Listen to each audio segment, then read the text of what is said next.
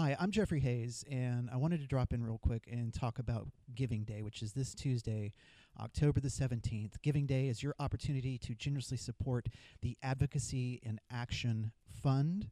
The Advocacy in Action Fund supports ASRM's Office of Public Affairs and its efforts to promote policies that uphold reproductive health and rights.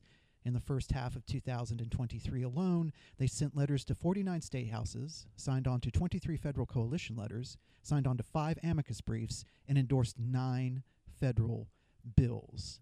Now is the time to make a donation to ASRM's Advocacy in Action Fund.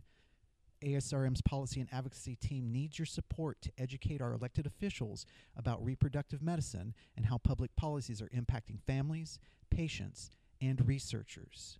So please give to Giving Day this Tuesday, October the 17th, 2023.